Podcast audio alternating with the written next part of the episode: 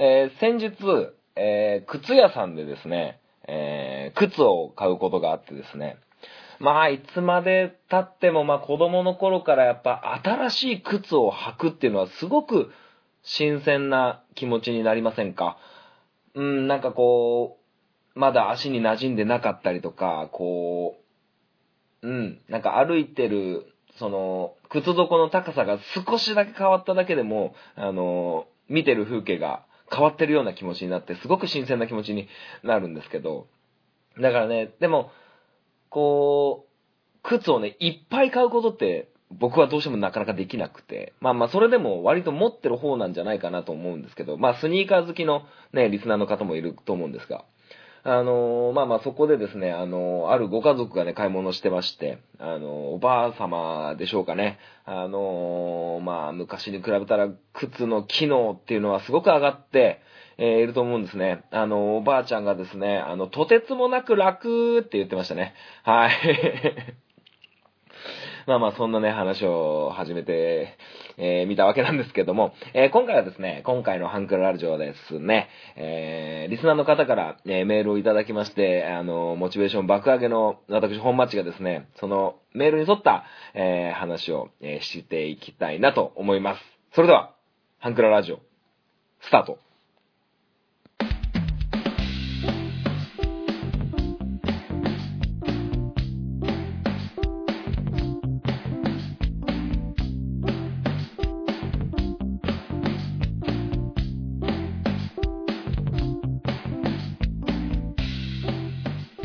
スイートポッドキャスティング、ハンクララジオ、MC を務めます私、本町でございます。この番組は、ハンクラッチのように力を入れすぎず、入れなすぎずをモットーにお送りする番組でございます。よろしくお願いいたします。えー、もう、梅雨も、えー、入りまして、新潟県三条市は梅雨入りが、えー、はい、梅雨入りということになってですね、もうジメジメしてるんですよ。はい、もう仕事中ね、こう、すごくジメジメしても汗もかきますから、もう、すごいベタベタして嫌な季節になったなというような感じなんですけども。まあまあ、あのー、まあ夏場勝負のね、えー、仕事なんでね、まあこれからがね、こう書き入れ時というか、え、一生懸命頑張らないといけないななんて、え、思っているわけなんですけども、はい。あのー先週も引き続きです。先週にも引き続き、あの、メールをいただきまして、非常に、えー、ありがたいな、なんて思ってるんですけど、あの、すごく、ありがたいな、っていう気持ち、1割、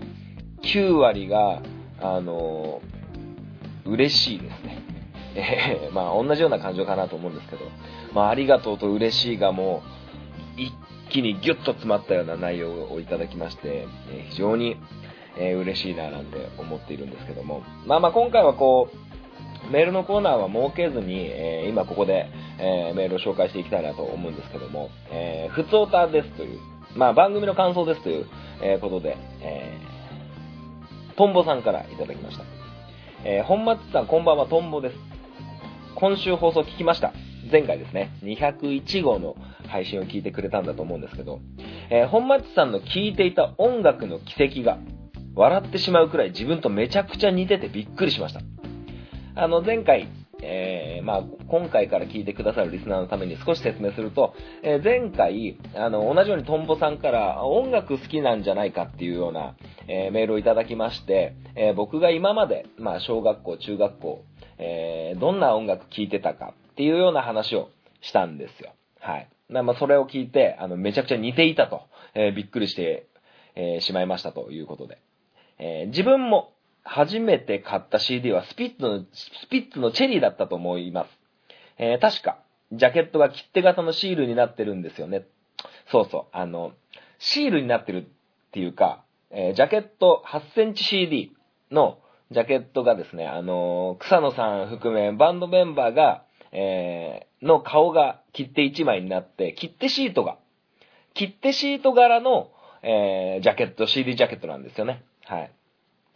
えー、そして、そこから x ジャパンにはまりました。えー、当時解散前のザ・ラストライブが深夜に放送されてて、えー、フォーエバーラブの時のトシーとヨシキの法要に感動したのを覚えています。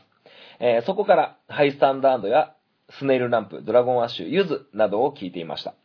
そして今の妻に出会ってお互い音楽好きということもあってさらに聴くジャンルが増えたという感じです。えー、自分もカラオケで Love You Only や青い春、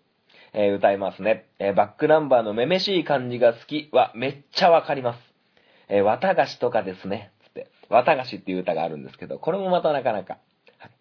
えー、自分は今でも買ってる CD はドラゴンアッシュとハイスタンダード、あとレンタル不可のバンドとかです。えー、ハイサの活動再開は超嬉しかったです。えー、最近はサブスクが相当充実してるのでいい時代になりましたね、と。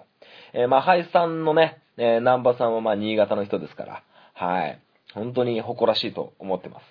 えー、本マッチさんが毎週アーティストを一つ決めて、えー、その中から好きなポイントや曲にまつわるエピソードも交えながら3曲紹介するならこれみたいな企画も面白そうです。えー、結構3曲絞るのは悩むと思います。まあ、えー、もし X なら、え3曲選ぶなら、というような感じでしょうか。え自分がわかるアーティストなら参加してみたいです。えー、かなり長文になってしまいました。読みづらくてすいません。またお便りします。お便りしますということで。ちょっとカミカミで申し訳なかったんですけども。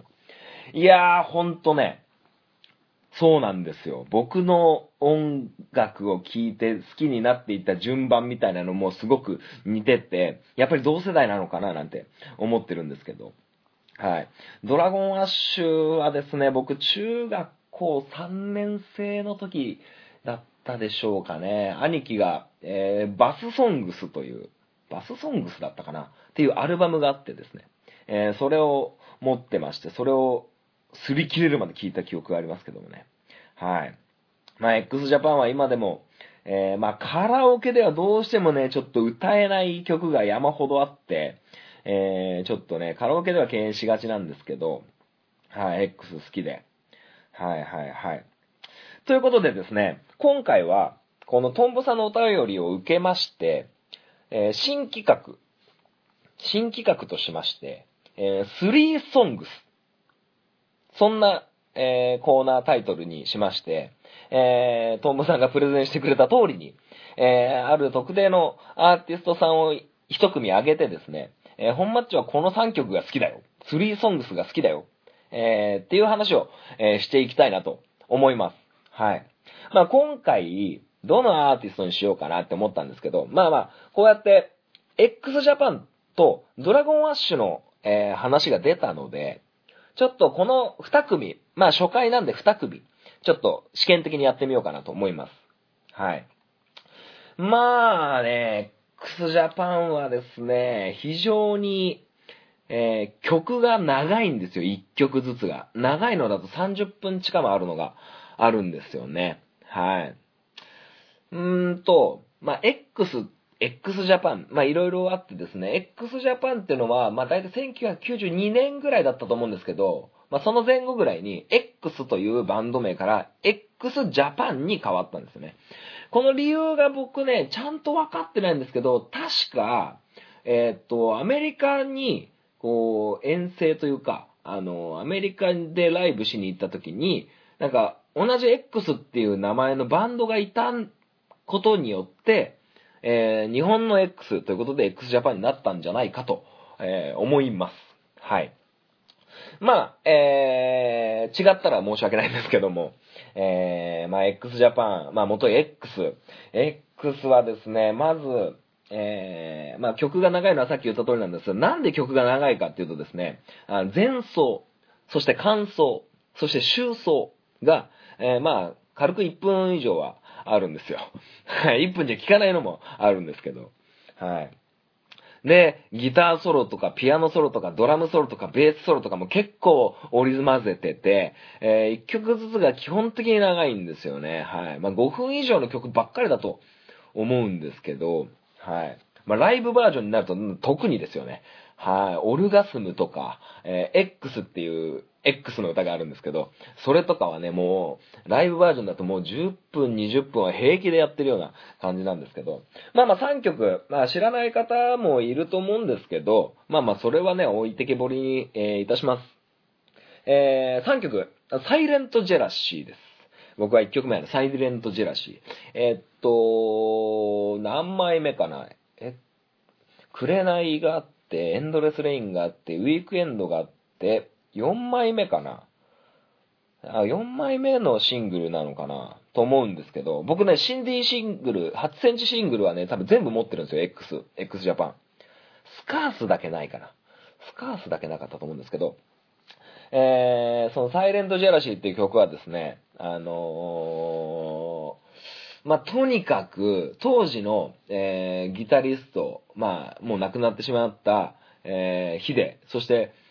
ヒデを追うようにしたというか、まあまあ、まだまだ若い、50代ぐらいかな。で、亡くなったタイジというベーシストがいたんですけど、まあ、その二人が、めちゃくそ仲悪いんですよ。めちゃくちゃ仲悪い。同じメメンバーなんですけど、めちゃくちゃ仲悪くて。あの、なんで仲悪いかっていうと、あの、ヒデは自分がナンバーワンのギタリストだって思い込んでるんですよ。まあ僕もヒデのギターが好きなんですけど、でも、実はそのベーシストのタイジっていう、あの、当時のだと、テンガロンハット被ってサングラスかけてるのがいるんですけど、あの、ベースなんですけど、めちゃくそ上手いらしくて、もう素人目には全然わかんないんですけど、その、ベースが上手いタイジにものすごい嫉妬してた、えヒデがいたそうです。はい。だから、いつもいつも喧嘩してたらしいんですけどね。はい。なんでこの喧嘩してたっていうエピソードを僕は知ってるかっていうとですね、何年か前に、えー、まあ三条市、僕の住んでる町の飲み屋に行った時に、もともと関東に住んでたっていう人がいて、あの、僕がスナックでカラオケ歌って、ヒデの歌歌ってたら、君の選曲いいねなんて隣に座って飲んでたおじさんに声かけられまして、実は昔東京でライブハウスやってて、で、そのつながりで、X が X になる前、まあ、ヒデっていうのはね、サーベルタイガーっていうバンドにもともといたんですよね。その頃から知ってる、えー、人で、なんか、その、まだ、あの、メジャーとかに出てくる、世に出てくる前のタイジとかヒデを知ってる人と、たまたま飲み屋で巡り合ってですね、すごくそういうのを喧嘩してて、あの、すごくタイジが上手なことをもう妬んで、そねんで、もうとんでもなかったっていう話を、えー聞いたわけなんですけど。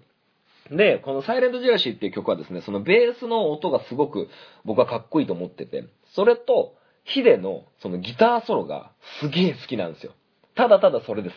はい。そのヒデのギターソロがめちゃくちゃ好きっていう理由ですね。はい。で、2曲目。えー、2曲目はね、その、サイレントジェラシーっていう CD シングルの、えーカップリングに入ってる、サディスティック・デサイヤーっていう歌があるんですよ。はい。まあ、サディスティックって、あのね、攻撃的とかいう意味なんですけど、デサイヤーって確か燃え上がるみたいな感じで、燃え上がる、ね、あの、攻撃的に燃え上がるみたいな、そんな感じなんですけど、まず、曲のイントロというか、イントロが、もう、ヨシキの、もう高速のドラムで始まるんですよ。はい。もうそのドラムで、もう度肝抜かれるんですよね。すごいドラムなんですよ。もう、タンタカタンタンタンタタンタンタンって 口じゃ全然真似できないような、えー、もしね、あのー、気になったら聞いていただきたいんですけど、まあ、そこでまずドギモ抜かれて、一瞬で心を奪われてしまう、掴まれてしまう、えー、イントロでですね。で、歌っていくうちに、まあ、愛の手みたいなのがあるんですけど、そこでね、さっきお話ししたベーシストの胎児の声が入ってくるんですよね。それが結構のぶとくてかっこいいんですよね。はい。で、そののぶとくてかっこいい声に、ちょっと書き消される形ではあるけど、ヒデの独特な声。それも、すごく魅力的な一曲ですね。はい。えーじゃあ最後の一曲。最後の一曲すごく悩んだんですけど、悩んだんですけど、これはちょっと僕の思い出補正も含めて、えーダリア。ダリアという、まあ、お花なんですよね。お花の歌なんですけど、まあ、お花の歌だからっつってお花が出てくるわけじゃない。でまあ、出てくるっちゃ出てくるんだけど、あの、ダリアっていう花があって、多分その、それからインスパイを受けてそういうタイトルになったんですけど、この歌もですね、なかなかこう、お面白いんですよ。なんか最初は、なんか、あのー都市のね、デスボイスみたいな形で始まってですね。で、そこの、また、えー最初のサイレントジェラシーと同様にヒデのギターソロがすごいかっこよくって、ライブ映像だと、そのギターソロが終わった瞬間に、手を、もうピック持ってる右手をくるくる回すんですよね。あの、ベロ出しながらくるくる回すんですよ。それがなんかすごく魅力的に感じてて、すげえかっこいいんですね。もちろん曲調もかっこいいし。まあまあそんな感じでね、簡単には、えー、X を知らない人にはもうちんぷんかんぷんな話で本当申し訳ないんですけど、はい。まあまあそんな感じでね、この3 songs という企画をね、えー、やってみたわけなんですけども、いかがでしょうかね。はい。ということで、ちょっと駆け足になっちゃうかもしれませんが、えー、じゃあ、2アーティスト目、えー、2組目はですね、ドラゴンアッシュということで、まあ、ドラゴンアッシュ、今はケンケンが亡くなってしまって、非常にこう、感慨深いというか、えー、なんかね、うん、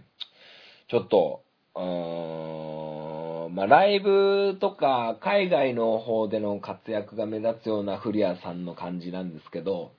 まあ、ドラゴンアッシュと初めて出会ったのって、やっぱりグレートフルデイズがでかいんじゃないかなって思うんですよね。僕はそうだったんですよ。まあまあ昔からね、ライブシーンを知ってる人たちは、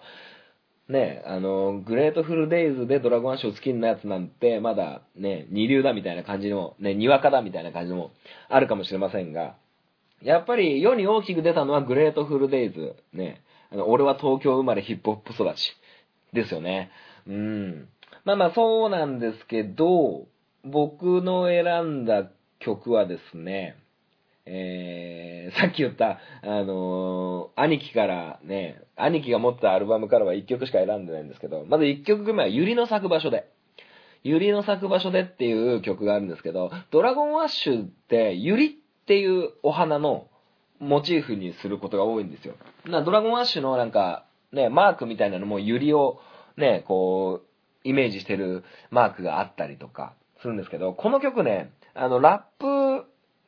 あの、ヒップホッパーであるドラゴンアッシュと、その、ヒップホップで有名になる前のロックバンドとしてのドラゴンアッシュがすごく混在してる。すごくラップ調からすごく激しいロックに変わる瞬間があるんですよね。サビになるとロックになって、A メロ、B メロみたいなのはラップみたいな感じなんですけど、すごくこの緩急が、あのー、痺れるんですよね。ただね、このドラゴンアッシュ、カラオケでもね、歌いづらいんですよ。うん、ただただ歌詞を棒読みになっちゃいがちで、あんまりこう、カラオケでは、あの、おすすめできないんですよね。うん。はい。じゃ続きましてね、Life Goes On。Life Goes On ね、これね、ライブがいいんですよ。ライブ、Life Goes On という曲は。うん。なんかのね、テレビ CM の歌にもなったんじゃないかななんて思うんですけど、あの、サビを歌って、あの、Let me crazy みたいな、あの、愛の手っていうか、追いかけてくるようなところがあるんですけど、そこのね、古谷さんの感じすげえかっこよくて、歌い方とかもなんかこう、くねくねするような感じですげえかっこよくて、うん。で、嫁めぐみっていうね、まあそれは別にどうでもいいんですけど、えー、もう一曲、まあ、この百合の咲く場所でと Life Goes On は、おそらくシングルというか、結構こう、表題曲みたいな、ね、感じになってるんですけど、もう一曲、最後、ね、最後の一曲はですね、 Iceman。Iceman という曲があってですね、その、バスソングスというアルバムの最終トラックに入ってるんですよ。まあ、結構ボーナストラック的に。あボーナストラックで思い出したホットケーキとかもあったな。うわ、どうしよう。ホットケーキっていうのとか、あったりするんですよね。うん、ああ、ミスったな。うん、まあまあ、アイスマン。これもね、あのー、ヒップホップっていうよりも僕はロックのドラゴンアッシュが結構好きなんでしょうね、これきっと。アイスマンという歌はすごくロック調な感じで、あのー、今聞くとすごく新鮮なんじゃないかななんて思います。はい。まあ僕ね、こう、歌を聴くときにはメロディーよりも歌詞を重要視するんですけど、まあまあこの、X とドラゴンアッシュに関しては、もう歌詞がちょっともうわけわかんないんで、えー、自分にこう憑依させて、あの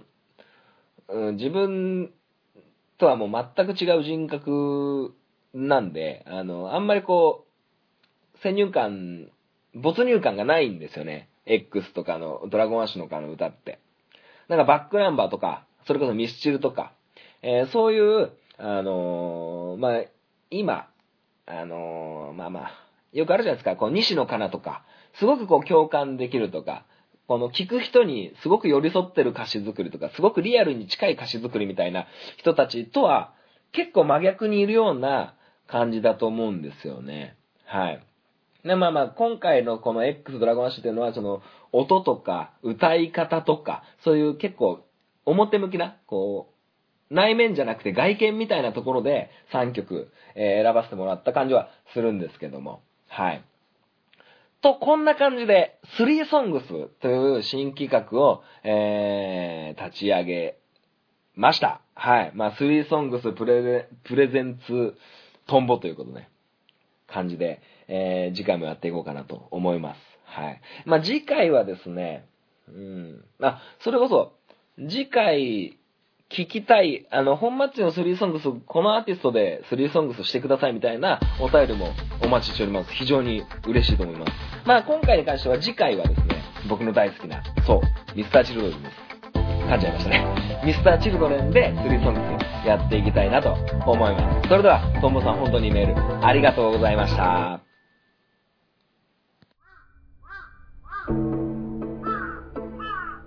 壊れたラジオのつまみを回すと、たまたま波長があったのか、何かが聞こえる夜がある。ドッキンマッシュ提供赤羽のラジオ。番組は赤羽のラジオで検索。心の周波数を合わせてお聞きください。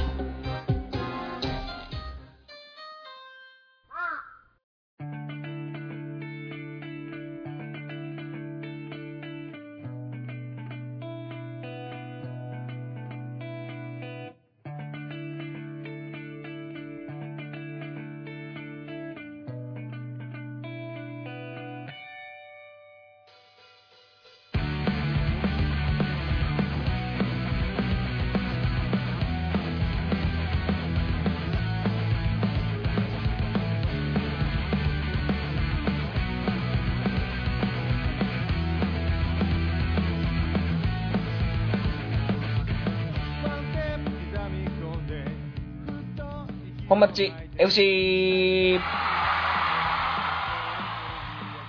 このコーナーは、サッカー大好きな本町がサッカーについてお話しするコーナーでございます。はい。まあ、今回はですね、あのー、まあまあ先週、まあしばらくずっとやってるマイベストイレブンを、えー、やりつつ、えー、またちょっとね、サッカーの活動が、えー、戻ってきたというか、えー、サッカーのね、えー、指導の、僕がサッカーしてる、サッカー、コーチしてる、えー、チームの活動も始まってきて、ちょっとまた感じたことをね、こう、お話しできればなと思います。はい。まあ、まずはですね、あのー、マイベストイレブン。これでちょっとね、サクッといきたいと思います。はい、時間食っちゃうんで。えー、まあ、今回はですね、イギリスですね。イングランド代表です。はい。まあ、名前出てきますけど、まあ、デイビッド・ベッカム。はい。あのイケメンですよ。はい。が名を連ねております。はい。まずキーパーはですね、えー、シーマン。あれですよ。あれじゃないですよ。あの、人面魚じゃないですよ。はい、シーマン。えー、左サイドバックからアシュリー・コール、えー、リオ・ファーディナント、キャンベル、ガリー・ネビル。えー、中盤、えー、フランク・ランパード、デイビッド・ベッカム、ウェイン・ルーニー、ジョー・コール。ツートップはですね、アラン・シアラーとマイケル・オーエンでございます。はい。まあ、これを聞いて、確実にも世代がバレちゃうっていうことも あるんですけど、はい。まあまあ、半分、まあ、2002年日韓ワールドカップと2006年ドイツ大会が主流になってくるでしょうかね。はい。まあ、シーマンという選手はですね、あの、シーマンしか知らないんです、僕。イングランドのキーパーってシーマンしか思い浮かばなくて、はい。あの、髭蓄えたね、なかなか面白い顔した、ね、えー、キーパーなんですけど、えー、っと、サイドバック、アシュリー・コール、アシュリー・コールは、まあまあ、不動のサイドバックを続けてたし、うん、イングランド代表でも、えー、アーセナルでも、えー、っと、もう一個どこだっけ、チェルシーでも、ね、ちゃんとプレーしてたと思います。で、リオ・ファーディナント、このね、リオ・ファーディナントというね、あのー、センターバックはですね、もう世界的にもナンバーワンだったんじゃないかな、当時は。うん。すごくクレバーなね、がっしりとしてるんですけど、クレバーで、あの、攻撃能力も高くて、もちろん守備能力も高くて、えー、非常にこう、歴代見ても、イングランドのセンターバックではすごく優秀だった方じゃないかなと思います。ただ、ワールドカップ優勝できなかったっていうのはすごく残念ですけどね。で、もう一人、えー、キャンベル、ソルキャンベル。えー、この選手はですね、あの、同じように大柄なんですけど、ドリブルうまいんですよ、実は。うん。ドリブルうまいっていうか、こうなんか、ね、あの、ね、メッシとか、ネイマールとかみたいに、キュキュキュキュ、ロナウジーニョみたいにくるくるとかっていう感じじゃなくて、すごく推進力のある、まあ、いわば、あの、ヒューガ小次郎の強引なドリブルみたいな感じで、はい。もう敵吹っ飛ばして吹っ飛ばしてみたいな感じで。まあ、ただ、その後の、あの、パスとかもすごく丁寧で、まあ、なかなかこう、センターバックでは珍しい感じじゃないかなと思います。当時は新しかったと思いますよ。ドリブルできて、パスできるセンターバックって。まあ、日本がそれにすごく遅れを取ってたのかなとは思いますけど、なんかこう、今でこそセンターバックもパスちゃんとできなきゃいけないよとか、当時はやっぱセンターバックって言えば背が高くて肉体がっちりで、とにかく敵を止める、えー、飛んできたボールを跳ね返す、みたいなそういうのがあった中で、その中ではかなり先駆者だったんじゃないかなと思います。はい。はい。で、もう一人はですね、サイドバック、ガリー・ネビル、ギャリー・ネビルとかも言うんですけど、この選手はですね、あのー、んと、正直、あの、あれなんですよ。ベッカムと抱き合わせなんですよ。ベッカムが右サイドのハーフ、中盤にいるんですけど、その後ろにギャリー・ネビルがいるんですけど、なんで抱き合わせかっていうとですね、この二人のコンビネーションがすごいいいんですよ。はい。ベッカムが持ってる時のポジショニングだったり、ギャリー・ネビルが持ってる時のサポートのベッカムのポジショニングだったり、で、ベッカムって、こう、中盤の右に位置するイメージがあるんですけど、実は若い頃ってボランチとかトップ下とかそういうところにいたことがあってですね、その頃もやっぱ上手なんですけど、なんか、うーんと、時代の流れというかサッカーの戦い方とかシステムの関係で、ベッカムが中盤の真ん中にいるよりも右にいる、う最後のラストパサーになるというか、こうクロスとか、えー、カーブのするキックが、あの、重要視された頃に、こう、右サイドにこう、外れてったという感じになってしまうんで、まあそこでもちゃんと活躍できるとものすごいんですけど、その、ギャリー・ネビルとベッカムの、あの、関係性がすごい良くって、で、実は、あの、ギャリー・ネビルとベッカムっていうのは、同じイングランドの代表にまでなって、同じマンチェスター・ユナイテッドっていう、あの、素晴らしいチームに所属してたんですけど、実は小学校からの同級生っていうね、すごいですよね。小学校の時の同級生同士が同じプロチームに入って、同じ国の代表を担うわけですよ。非常に稀なケースだと思うんですけど。まあまあそれもあってか、やっぱコンビネーションがすごくいいんですよね。でも、あのー、すごく関係性がいいなって思われてたんですけど、実は、あの、ギャリー・ネビルは、ベッカムに嫉妬ばっかりしてたらしいですね。はい。まあまあ、ベッカムはね、あの、ザ・スパイダースのね、え、ビクトリアと結婚してですね、あの、もう、世の中の全てを手にしたような、え、人ですから、まあまあ嫉妬されてもしょうがないかなとは思うんですけども。はい。はい、そして、えー、中盤、フランク・ランパード、ジョー・コール、これ二人ちょっとセットで、えー、紹介したいんですけど、この、チェルシーという、あの、有名な、えー、イングランドプレミアリーグの、えー、チームなんですけど、この選手二人で今のチェルシーがあるっていう感じですかね。まあ、ジョー・コールは結構怪我が多くて、非常に輝きにくかった選手なんですけど、あの、非常にドリブルが上手くて、ボールタッチ柔らかくて、非常に僕は好きなんですよ。で、フランク・ランパードっていう選手はですね、この、うん、あのー、スティーブン・ジェラードを言うの忘れてたっていうのもあって、あの、間違ったんです、これ。これ間違いです。フランク・ランパードとジェジェラードで悩むべきだったんですけど、本当だったら多分100人が100人ジェラードって答えますね、これ。まあ、フランク・ランパード、そのジェラードっていう選手と同様にですね、すごくシュートが上手な選手ですね。はい。それです。本当はジェラードのことを言いたかった、ここで。間違えました。ジェラードいたわ。すいません、漏れです。ジェラードいましたね。はい。で、まあ右サイドはベッカム。ベッカムはもう言わずもがなですよ。まあイケメンで、えー、キックも上手。ね、もう言うことなしですよ。えー、1900じゃない、2001年でしょうか、2000年でしょうか、ベッカムがね、坊主頭になるんですね。で、あの、ワールドカップ、2002年、日韓ワールドカップの出場のために、ヨーロッパの予選があるんですよ。で、その時にですね、えー、もう、勝たなきゃいけないんだったか、引き分けじゃなきゃいけないんだったかで、もうギリシャと試合してて、非常にまずい。もう時間がない。この試合でギリシャか、イングランドか、みたいな、もうイングランドがワールドカップに出るためには、この試合をなんとか落としちゃまずい。どうしても結果が必要っていうゲームのロスタイム。ものすごいフリーキック決めるんですよ。ものすごい。もうキーパー一本も動けないやつ。うん。もうすごいですね。で、その後ですね、ベッカムね、骨折をしてですね、えー、日韓ワールドカップが、もう絶望的と言われたんですけど、今でこそ、ね、酸素カプセル、酸素バーとかね、いうのが結構巷で流行ってたりもするんですけど、その、酸素を多く取り入れることで、怪我の、を治すのが早いみたいな、酸素カプセルみたいなのが、ベッカムのために開発されて、それで、怪我が治って、日韓ワールドカップに間に合うみたいなこともあったらしいですけどもね。はい。まあ、2002年の頃はもう、ベッカムヘア、頭ツンツンとんがらせて、ね、ソフトモヒカン、やってた人多かったんじゃないでしょうかね。はい。僕です、それ。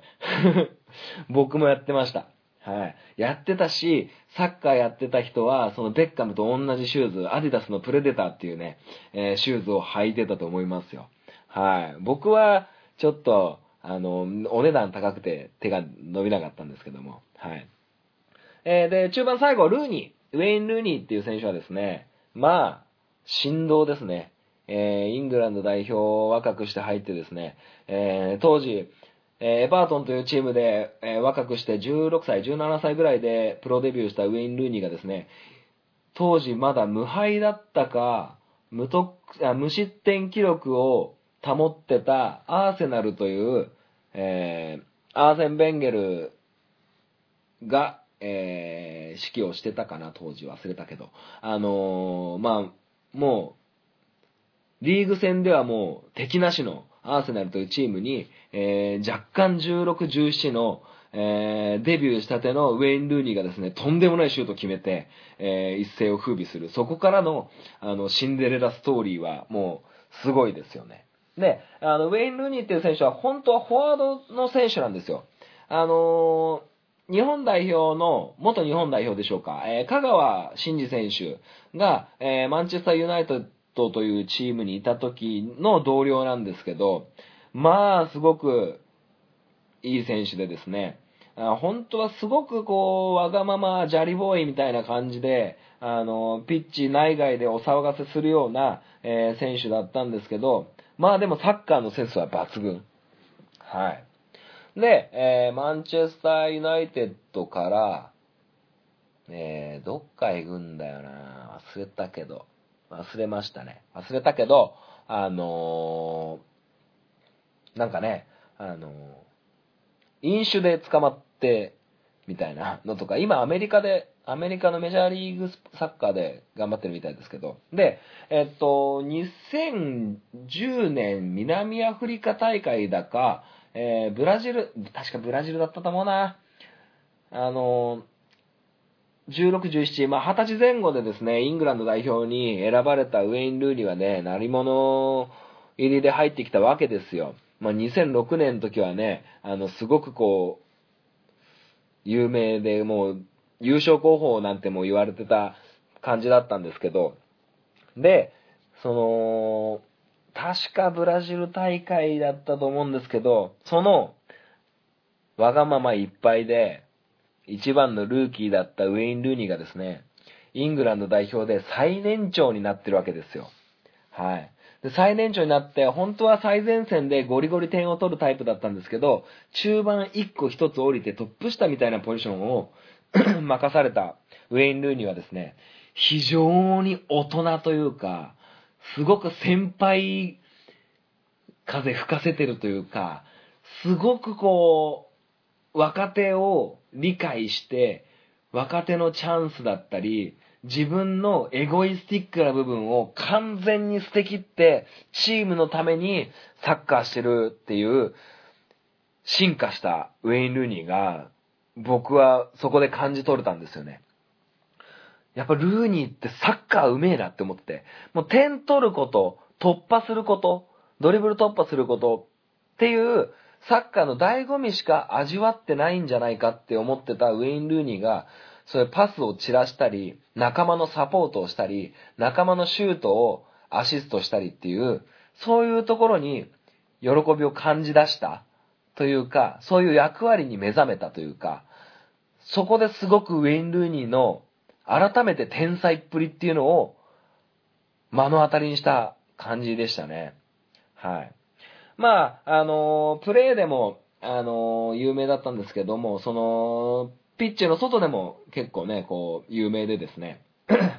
えーまあ、さっき飲酒で捕まって、えー逮捕されたっていう話もありますけど、あの、ウェイン・ルーニーですね、あの、見事な M っぱげなんですよ。で、M っぱげで、ものすごくお金をかけて、えー植毛したとか、いろいろあるんですけど、まあ、あんまりこうやって、ルーニーの悪口みたいなことを言ってると、あの、ルーニーに怒られそうなんで、あの、一ついいエピソードを話すとですね、えウェイン・ルーニー結婚してるんですけど、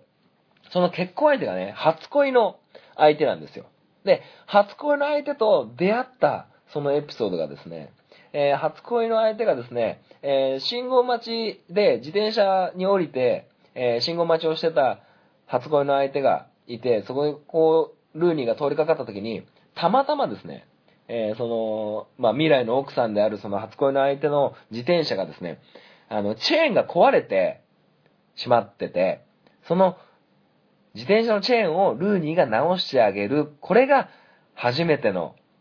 ね、こう、二人の出会いだったなんていうね、話を聞いたことがありますけどもね。はい。えー、ということで、次続きまして、こう、フォワード、えーアラン・シアラ、マイケル・オーエン。このマイケル・オーエンがですね、好き。はい、好きです。まあ、ベッカムと去ることながらイケメンですしね。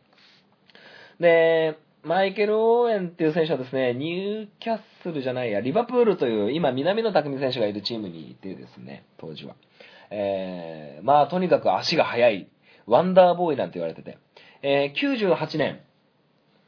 日本代表が、えーフランスワールドカップに、ワールドカップ初出場を果たした時に、イングランド代表は、えーベスト16でアルゼンチンに負けてしまうんですけども、えーその、アルゼンチン代表を紹介した時も、えー言ったんですけど、えーアルゼンチンのシメオネというボランチの選手にですね、えファールをされたベッカムがですね、えちょっと、え仕返しをしたところ、レッドカードになってしまって、えデイビッド・ベッカムは退場、えーその結果、イングランド代表は負けてしまう。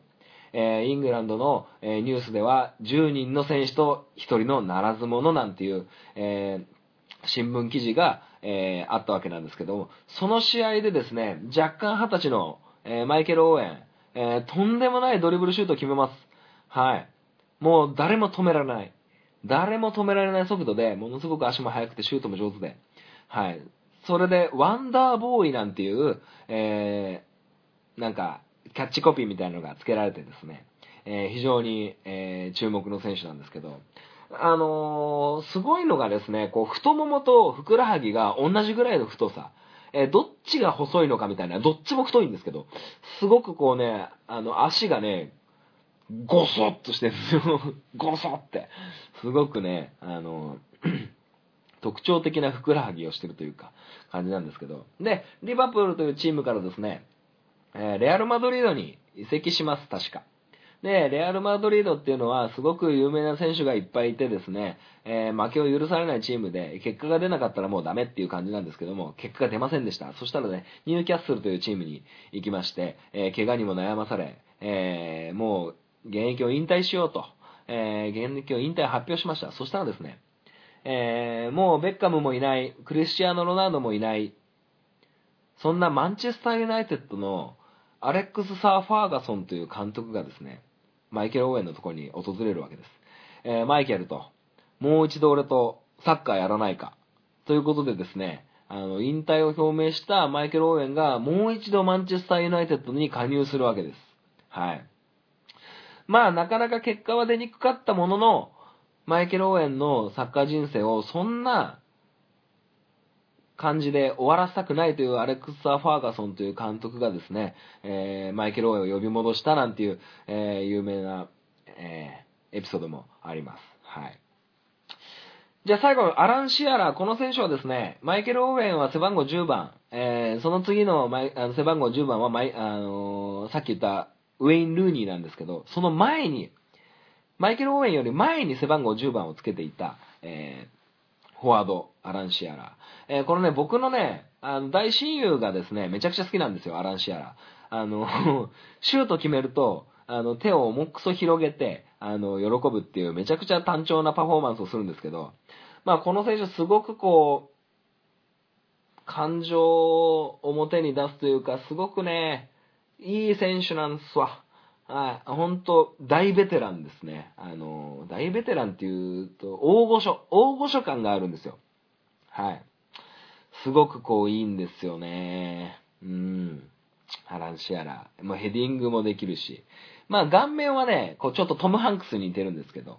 で、トム・ハンクスつながりで言うと、センターバックにいたさっき言ったソル・キャンベルという、えー、黒人の選手がいるんですけど、この選手はですね、あの、グリーンマイルっていうトム・ハンクスさん主演に出てきた、えー、映画の、あのー、すごく黒人の、えなんか、病気を治したり、ネズミを生き返らせたりする選手に似てます。はい。まあそんな感じです。はい。マイベスト11以上でしたけども。もうこの時点で20分で話してるんで、どうしようかなと思うんですけど、えっ、ー、と、この間チームで、えー、サッカー練習してた時の話を一つさせていただくとですね、あのー、言葉の使い方ってすごく大事だなっていう伝え方を少し変えるだけで、こんなにも子供たちが劇的に変わるかっていうのを実感した話なんですけど、あの小学生1年生2年生ぐらいのサッカーになると、えー、ボールにえー、アリンコのようにみんなが群がるみたいな、えー、現象が起こるんですよ。まあ、通称団子サッカーって言うんですけど、えー、それを、えー、どうにか、こう、大人っぽくサッカーをさせたいわけですよ。そんな団子みたいになったサッカーは得じゃありませんから。なので、今までは、広がれとか、ね、あの、こう、ボールに近づくなとか言ってたんですよ。でも全然治らなくって、どうしようかななんて思ってて、あのまあ、たまたまですね、この、広いところを意識してプレイしなさい。っていう、えー、まず前段階でトレーニングをして、まあ、広いところっていうのはサッカーでいうスペース、オープンスペースとかって言うんですけど、そのオープンスペースが今どこにあるのか指さしてごらんって指さして、あのゲーム、試合さして、はい、ストップ、今、オープンスペースはどこ？今、オープンスペースはどこ？スペースを意識してプレイしなさいって言うと、ね、3密じゃないですけど、全員が近寄ることが、あの、ナンセンスになってくるんですよね、子供たちの中で。で、そこで、えー、スペースを意識しろって言っただけですごく、大人っぽいサッカーに少しずつ変わってきてるんですよ。今まで、えー、もう何日も何ヶ月もかけて、えー、まあ子供たちが大人になったっていうのも一つあると思うんで、理解度が高くなったっていう、賢くなったっていうのも一つあると思うんですけど、その伝え方一つで、こうも変わるかって思って、非常にやっぱ伝えるっていうのは難しいな。そして伝え方がちゃんとピタッとはまった時に、こんなにも、あの、子供たちの成長を垣間見れて、あの、嬉しい気持ちになるんだなっていうのを改めて実感したんですよね。だから、こう、うん、今までやってたトレーニングをさらに上げるために、やっぱコーチとして言葉の使い方、選び方、要は伝えたいことが伝わってなかったってことですよね。伝えたいことが伝わるんじゃない。伝わったことが伝えたこと。っていうことになったんですよね。そこにちょっと、あの、見失ってたというか、改めてこう、思い出させてくれた、あの、トレーニング風景だったわけですよ。はい。だから、あの、まあ、コーチだけじゃなくって、学校の先生だったり、え、上司だったり、もちろん、お父さん、お母さんも、子供に対して、伝える言葉とか、あの、伝え方みたいなのを少しアプローチの仕方を変えるだけで、えー、子供が理解してくれたり、あのー、少し正解に近づくようなことがあるんじゃないかなと思って、あの、このエピソードを話させていただきました。はい。やっぱ伝えることをね、あの、まあ半分なりわいみたいなことにしてるんですけど、なんかこれは僕が分かってても、あの、僕が分かってるだけじゃダメだなっていう感じですね。なんか、改めて、やっぱりこう、コーチとして、コーチとしての勉強、技術アップっていうのを、あの、止めちゃいけないな、歩みを止めちゃいけないなっていうふうに思いました。はい。まあそんな感じでね、こう、新たにまあコロナの中で、こう、トレーニングがいろいろ制限されたり、会場の制限がされたり、いろんな中で、ちょっとね、難しいながらも、少しずつ、あの、子供たちにとっていいトレーニング、えー、いい経験を積ませてあげたらいいなと、心から思うようになりました。はい。ということで、まあこんな感じで簡単ですが、えー、本町 FC を、え、終了させていただきたいと思います。本町 FC、試合、終了。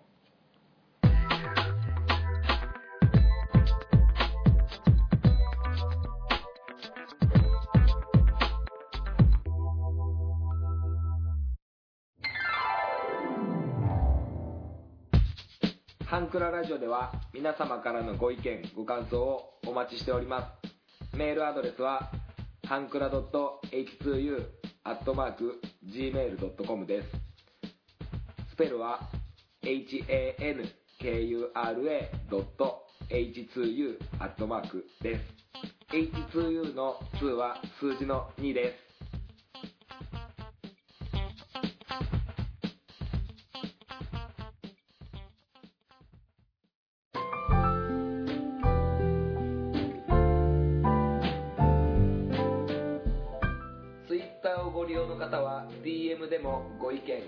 想をお待ちしております。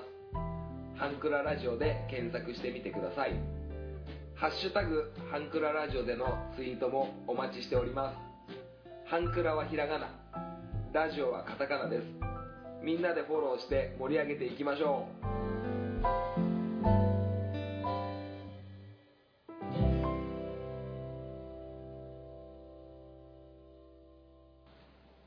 はい。エンディングでございます。最後までお聞きいただきありがとうございました。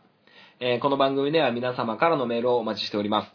はい。えー、っとですね、先週少しお伝えしたかなと思うんですけど、実はですね、6月の20、21日の土日に、えー、アプローチラジオ、元アプローチラジオでいいんでしょうかね。アプローチラジオの、えー、ケンさん、りょうさん、そして、えー、特勤マッシュクルーのピックボーイさんが、えー、新潟に来てくれるという、新潟でちょっと会おうよと。まあ僕がね、新潟から出ないっていうのもあるんですけど、あのー、計画を立ててたんですよ。立ててたっていう過去形になってしまうんですけど、まあ結局、まあ、僕のわがままもあったりとか、まあいろいろね、あの、まあコロナっていうのもあって、どうしようどうしようっていうのを、えー、相談してた中、えー、6月10日にですね、えー、じゃあ延期しようということになりました。はい。だからね、こう、まあ10月ぐらいに、まあ10月にまた僕が結婚式をするんで、まあそれ終わった後、もう一回ね、計画し直してやろうじゃないかっていうことになってるんで、まだまだね、3ヶ月以上、先の話なんですけど、えー、アプローチの二人と、えー、ピックさんと、